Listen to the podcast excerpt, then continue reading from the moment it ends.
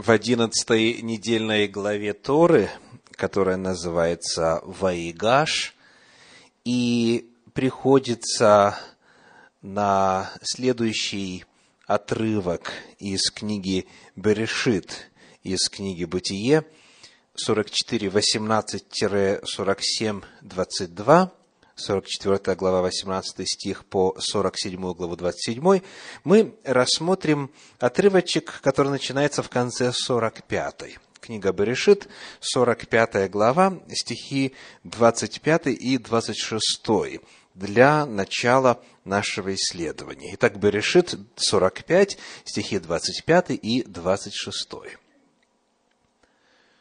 «И пошли они из Египта, и пришли в землю ханаанскую к Иакову, отцу своему. И известили его, сказав, Иосиф жив, и теперь владычествует над всею землею египетскою.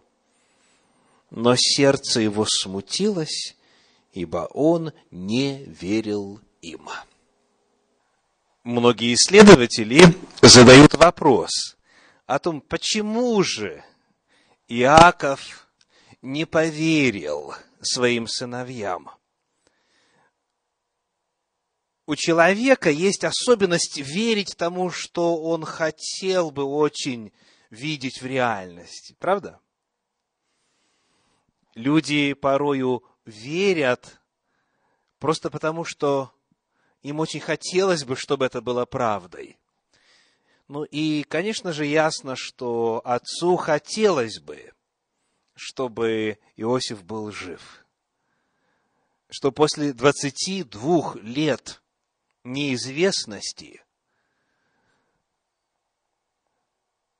Иосиф на самом деле благополучен. Но вот когда братья Иосифа приходят и рассказывают патриарху, отец им не верит. Почему? Почему? На этот вопрос есть а, несколько ответов. Я сегодня хочу поделиться с вами тем, который касается братьев Иосифа, соответственно, сыновей Иакова. Вот как на него отвечает на этот вопрос мудрец Талмуда, Раби Шимон. Он говорит, наказанием тому, кто лжет, является то, что даже когда он говорит правду, ему не верят. Я еще раз повторю. Наказанием тому, кто лжет, является то, что даже когда он говорит правду, ему не верят. Дети Иакова изначально солгали отцу, когда сказали, что нашли одежду Иосифа, обогренную кровью – когда на самом деле продали его в рабство. И вот теперь позже, когда братья сказали правду Иакову, он эту правду не воспринимает. Он им не верит. О том, что Иосиф жив, что он правитель земли египетской, он им не верит. Мудрецы наши отсюда выводят правило. Если лжешь, ожидай, что даже когда будешь правду говорить, тебе не будут верить. Вот первый короткий, но очень важный урок для каждого из нас. Говорить правду. Читаем дальше. Берешит 45 глава с 27 стиха вплоть до первого стиха 46 главы, 45-27-46-1. Когда же они пересказали ему все слова Иосифа, которые он говорил им, и когда увидел колесницы, которые прислал Иосиф, чтобы вести его, тогда ожил дух Иакова, отца их. И сказал Израиль, «Довольно, еще жив сын мой Иосиф, пойду и увижу его, пока не умру. И отправился Израиль со всем, что у него было, и пришел куда? В Ирсавию или в подлиннике в Бершево. не в Египет, и пришел в Бершеву, и принес жертвы Богу отца своего Исаака. Итак, вот интересный вопрос. Почему патриарх пошел туда? Почему Иаков пошел в Бершеву? Почему пошел в Версавию?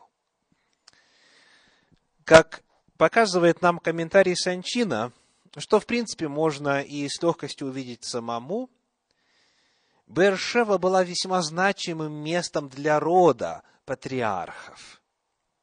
Во-первых, как сказано в комментарии Санчина, он пошел туда для того, чтобы принести жертвы на том месте, где Всевышний открылся Аврааму. Версавия была очень памятным местом. Там Всевышний открывался Аврааму.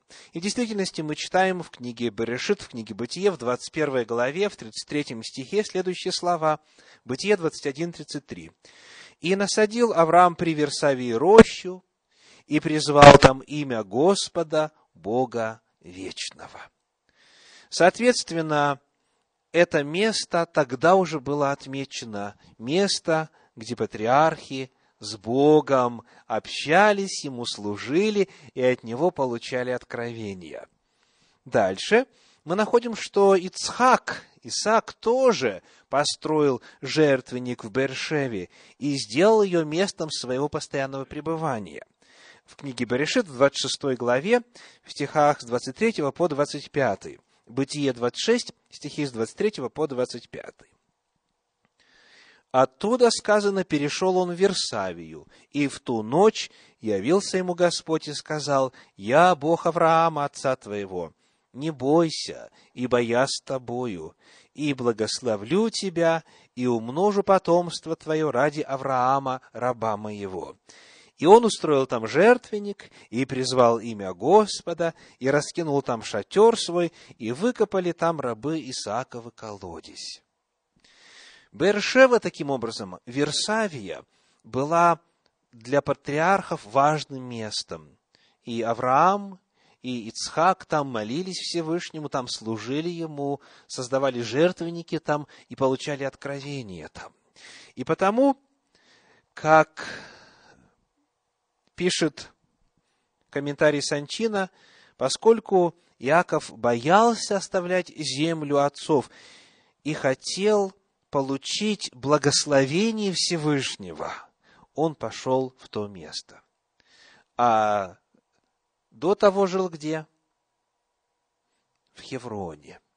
В Хевроне. Из Хеврона он идет в Бершеву, и только вот получив откровение от Всемогущего, он дальше направляется в Египет. Для нас здесь второй очень важный урок. Казалось бы, и так все ясно. Иосиф жив, благая весть после 22-летнего ожидания получена, и более того, там еще и хлеб есть, Иосиф второй человек в Египте, и обеспечит и отца, и всю родню. Как, какие еще варианты могут быть? Конечно, надо переселяться. Может, здесь умрем все, так? Оказывается, нет. Иаков понимает, что ему по этому вопросу нужно посоветоваться с Богом. Ему нужно волю Господню узнать. Ему нужно удостовериться, что это не будет нарушением Божьих планов о нем, о его сыновьях, о его внуках, о целом роде сынов Израиля. И вот дальше читаем в 46 главе книги Берешит стихи со 2 по 7. 46 глава, стихи со 2 по 7. «И сказал Бог Израилю в видении ночном, Иаков, Иаков, он сказал, вот я. Бог сказал, я Бог, Бог отца твоего, не бойся идти в Египет, ибо там произведу от тебя народ великий я пойду с тобою в Египет, и я выведу тебя обратно. Иосиф своей рукою закроет глаза твои. Иаков отправился из Версавии, и повезли сыны Израилева Иакова, отца своего, и детей своих, и жен своих на колесницах, которые послал фараон, чтобы привести его, и взяли они скот свой и имущество свое, которое приобрели в земле ханаанской, и пришли в Египет, Иаков и весь род его с ним. Сынов своих и внуков своих с собою, дочерей своих и внучек своих, и весь род свой привел он с собою в Египет.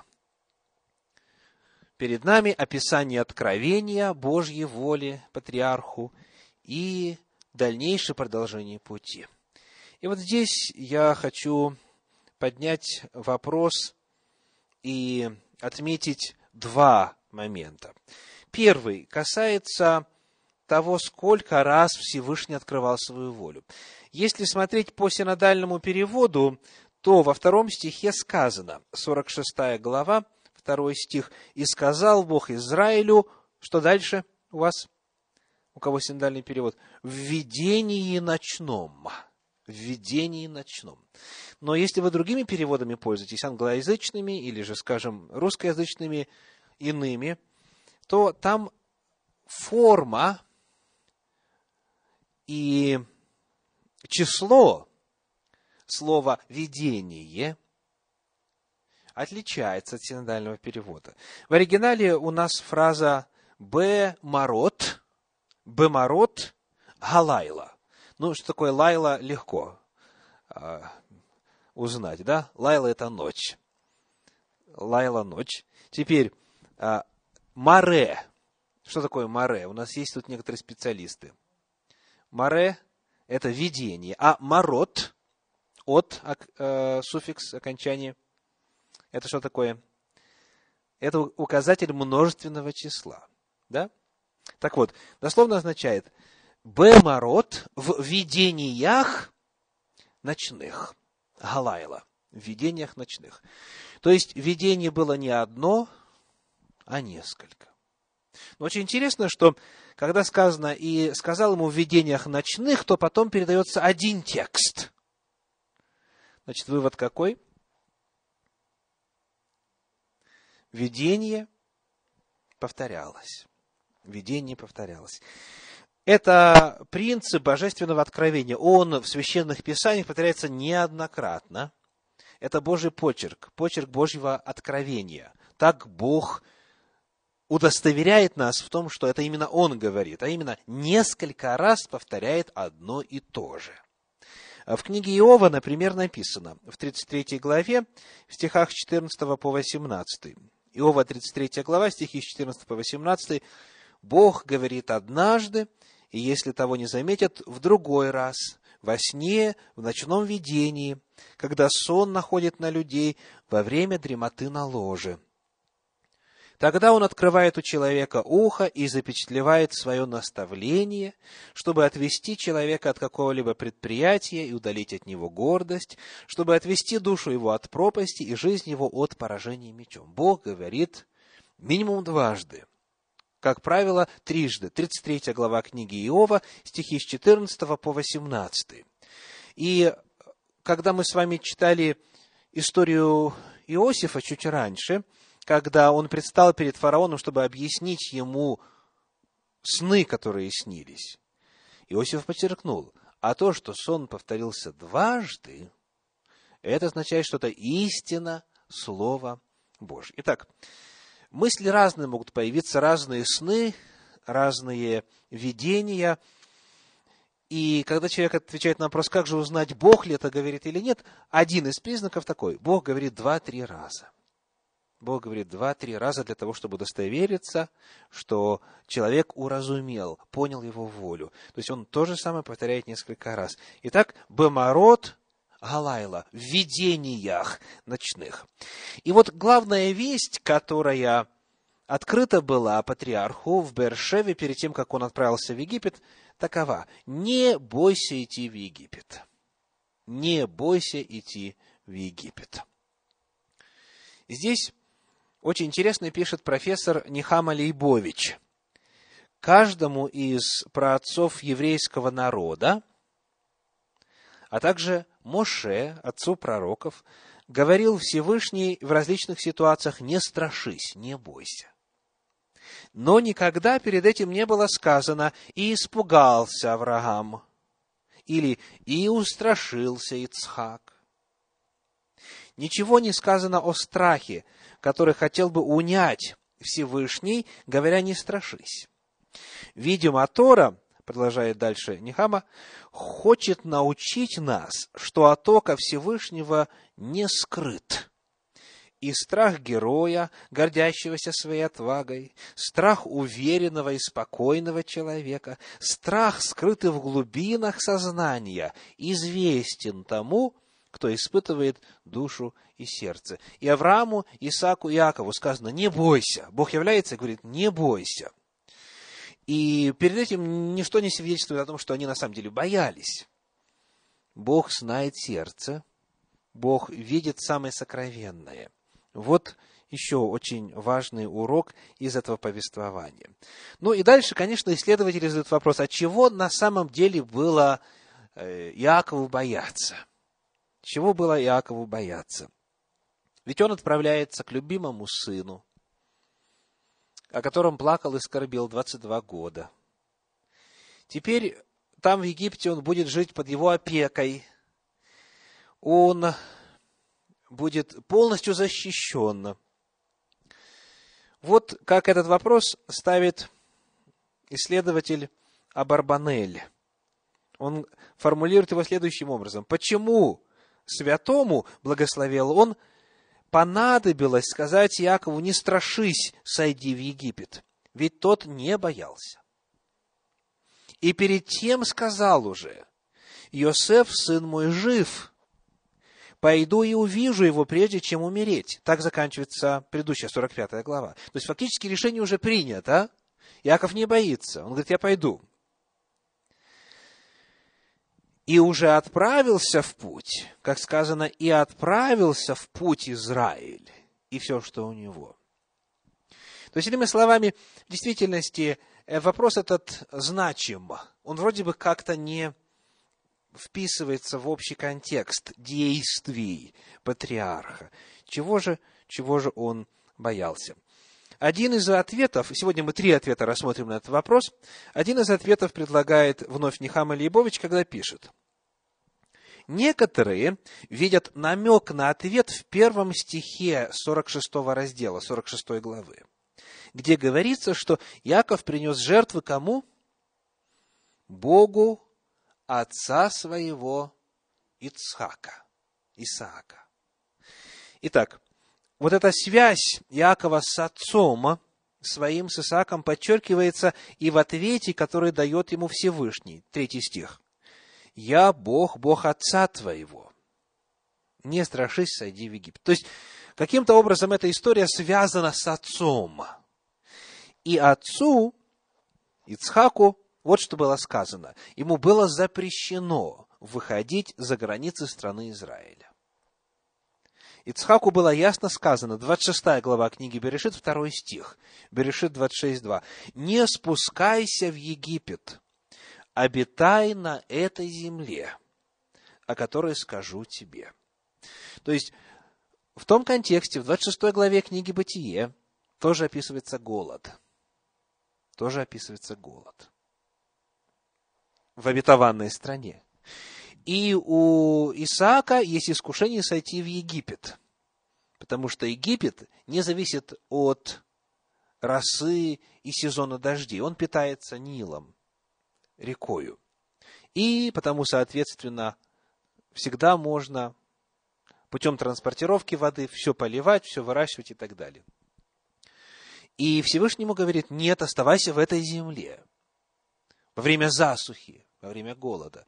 И Ицхак послушался, и в тот год получил такой небывалый урожай, что стал богаче всех, кто жил на той территории. И стал великим, и Господь его благословил и прочее. То есть, вот это повеление остается.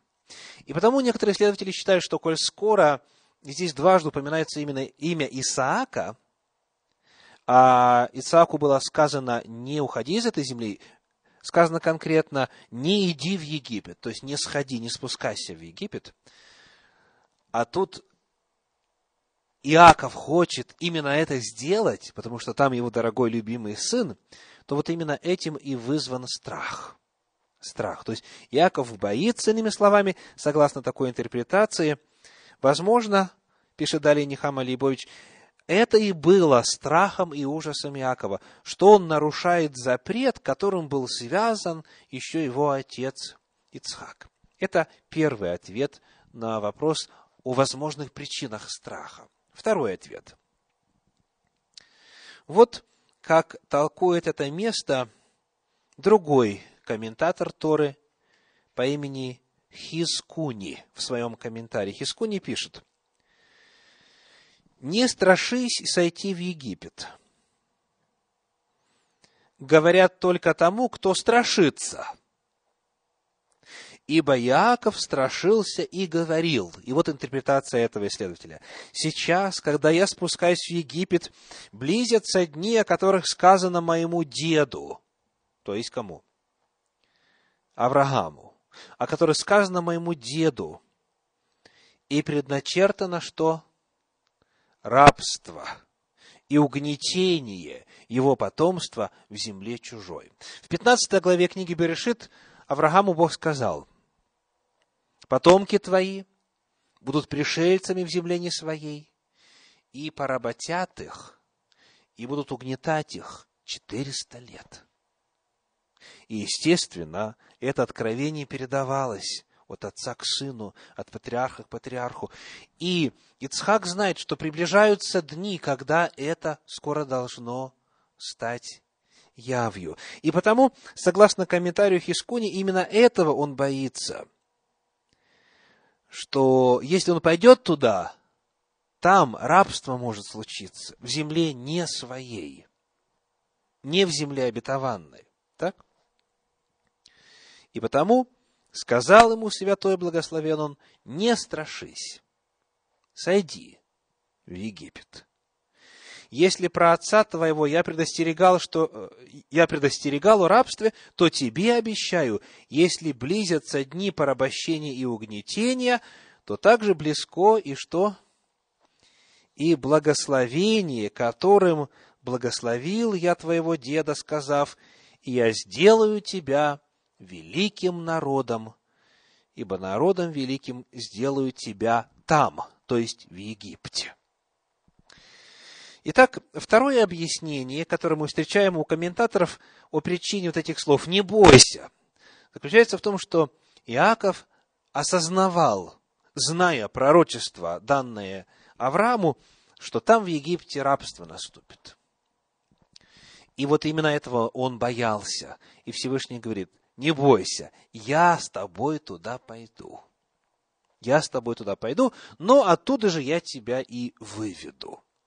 Потому, хотя рабство будет, и оно предсказано, тем не менее будет и избавление, и будет благословение, потому что именно там ты размножишься.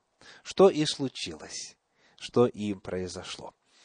Ну и теперь третий ответ на вопрос, почему Всевышний, когда патриарх вопрошает его о том, как правильно поступить, начинает свое откровение со слов «Не бойся, иди в Египет».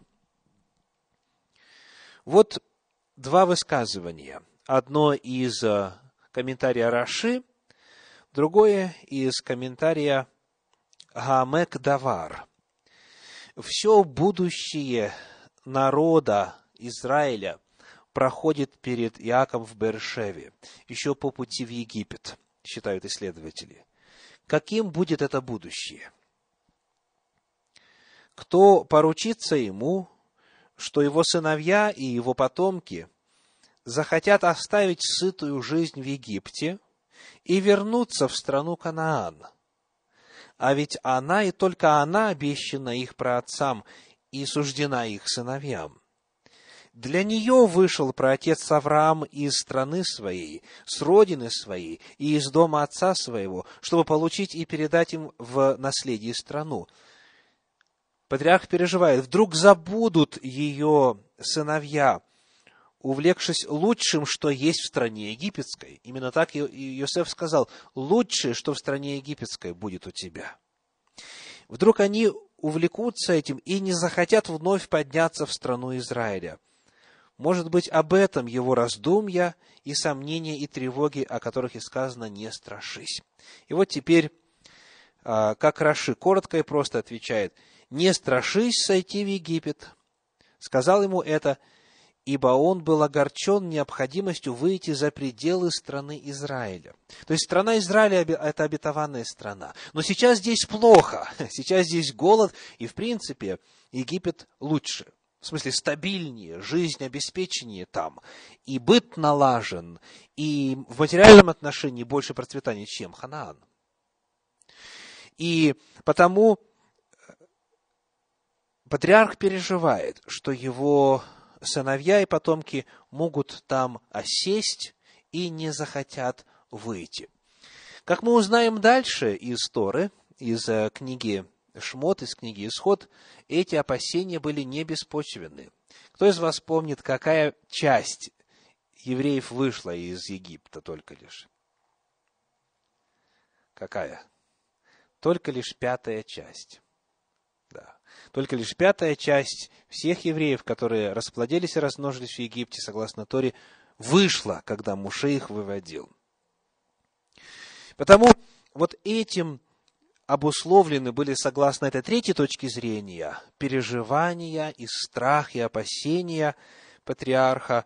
И потому Всевышний говорит, не бойся, я пойду с тобою в Египет.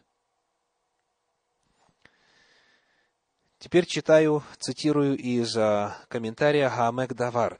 Яков боялся, чтобы его потомство не исчезло, не ассимилировалось в египетской среде. Вдруг, когда пройдут голодные годы, когда закончится эпоха порабощения, его потомки не пожелают подняться и покинуть эту счастливую страну, полную всевозможных материальных благ, чтобы вернуться в страну Кнаан, ту страну, которая одна на свете обещана Всевышним Аврааму, Ицхаку и Якову. Потому что лишь только в стране Израиля в состоянии сохраниться искорка из поколения в поколение. И поэтому Всевышний, согласно мнению комментария Хамек Давар, поэтому Всевышний обещал Иакову, не бойся, потому что великим народом я сделаю тебя там, в Египте. Ты размножишься и станешь великим народом. И, как объясняют наши мудрецы, великий народ означает, что Израиль станет народом настолько отличительным от прочих, что ассимиляция в Египте ему не будет страшна. Таким образом, хотя в действительности опасения были реальны, и значительная часть евреев ассимилировалась и не захотела выйти из Египта после лет пребывания там, тем не менее, обетование было такое, что Всевышний будет с ними в Египте, и что вот эта линия, эта ветвь, этот народ, это общество Господне не исчезнет я пойду с тобою, буду там и выведу тебя оттуда. Третий ответ на вопрос, почему Всевышний сказал не бойся, потому что Иаков боялся ассимиляции, что народ его там пропадет и исчезнет и смешается с язычниками. Итак, сегодня мы с вами рассмотрели эпизод, когда сыновья патриарха возвращаются из Египта, сообщают, что Иосиф жив, и для того, чтобы принять решение, патриарх идет в Бершеву, чтобы принести жертвы Господу на этом известном месте и получить от него откровение. Вот некоторые уроки, весьма практически конкретные уроки для нас. Некоторые из тех, что можно увидеть в сегодняшнем комментарии. Первое. Не лгать. Не лгать. Хотя бы ради своей собственной пользы. То есть, чтобы вам верили во второй и в третий раз, не лгите в первый. Второе. Помните, что Бог знает сердечные намерения и скрытые чувства. Даже если окружающие не знают и не догадываются, даже если муж и жена, которые уже по тени на лице, знают, что происходит внутри, если даже они не догадываются, Всевышний знает. Потому он может сказать вам, не бойтесь, или наоборот, бойтесь. Он знает, что внутри. Помните, что ему все открыто, все сердечные намерения для него открыты. И он потому обращается к нам, вот, отвечая именно на самое сокровенное. Третье. Перед принятием решений необходимо вопросить Господа. Перед принятием решений в жизни необходимо посоветоваться со Всевышним, узнать, какова его воля, правильно ли. Хотя даже может все казаться правильным, ну, что может быть неправильного в воссоединении э, родни, да? Все может казаться правильным, но это не всегда так. Вот и некоторые из вас это знают на собственном опыте, да? Некоторые знают, что лучше бы им было не воссоединяться. А, посоветоваться с Господом и принять решение в соответствии с Его волей. И когда Господь отвечает, Он делает это сколько раз? Два, три раза. Он хочет, чтобы его дети узнали Его волю. Потому он делает это несколько раз. Он открывает для того, чтобы вопрошающий его был точно убежден в правильности избираемого пути. Вот некоторые из многих уроков, которые чрезвычайно практичны по своей природе и важны для всех присутствующих сегодня. Да благословит Господь вас эти уроки и принять, и жить в соответствии с ними. Аминь.